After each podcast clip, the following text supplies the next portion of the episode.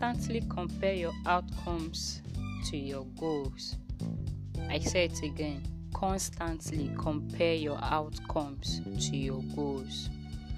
This quote is from the book Principles by Ray Dalio.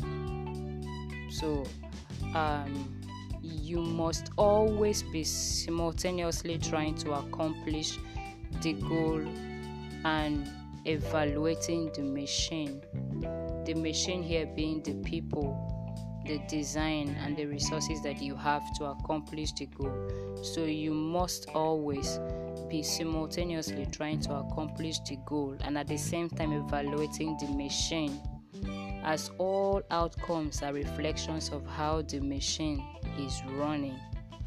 Okay, so wherever you identify, whenever you identify a problem with your machine, that is with your people or with yourself, and the design, like the plan of your the plan and your resources, the resources available to you to help you accomplish that goal. Whenever you identify a problem with the machine, you need to diagnose whether it is the result of a flaw in its design or in the way your people are handling the responsibilities, or whether it is a flaw in you that you need to fix. So sample size is important.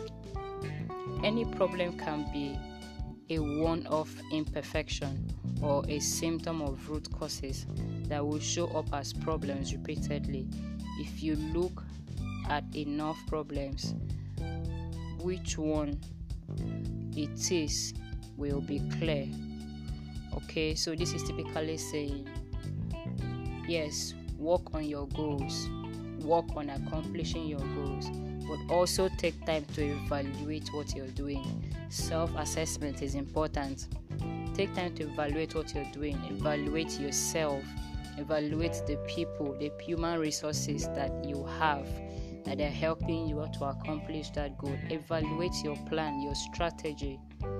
Okay, so in case there's something wrong or something going wrong, if you notice that there is something going wrong, you know which particular area it is coming from and you know how to fix it.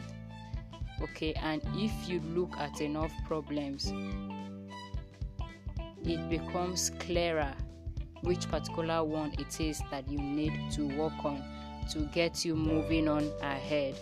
So a simple problem on the way, okay, like uh, if you struggle with uh, self-sabotage, um, fear of failure, self-doubt and all of that, this self-doubt could kick in.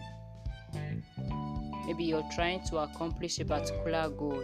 Self-doubt could kick in. And if you're quick enough to notice that this is a problem of yourself, you, and not really your strategy or your plan, you know how to, and you know that this is a root symptom and not something you can just fix um, on the surface, you know what you need to do to attack the self-doubt so that it doesn't keep showing up and probably hinder you and sabotage you and um, hinder you from achieving your goals. I'm so sorry.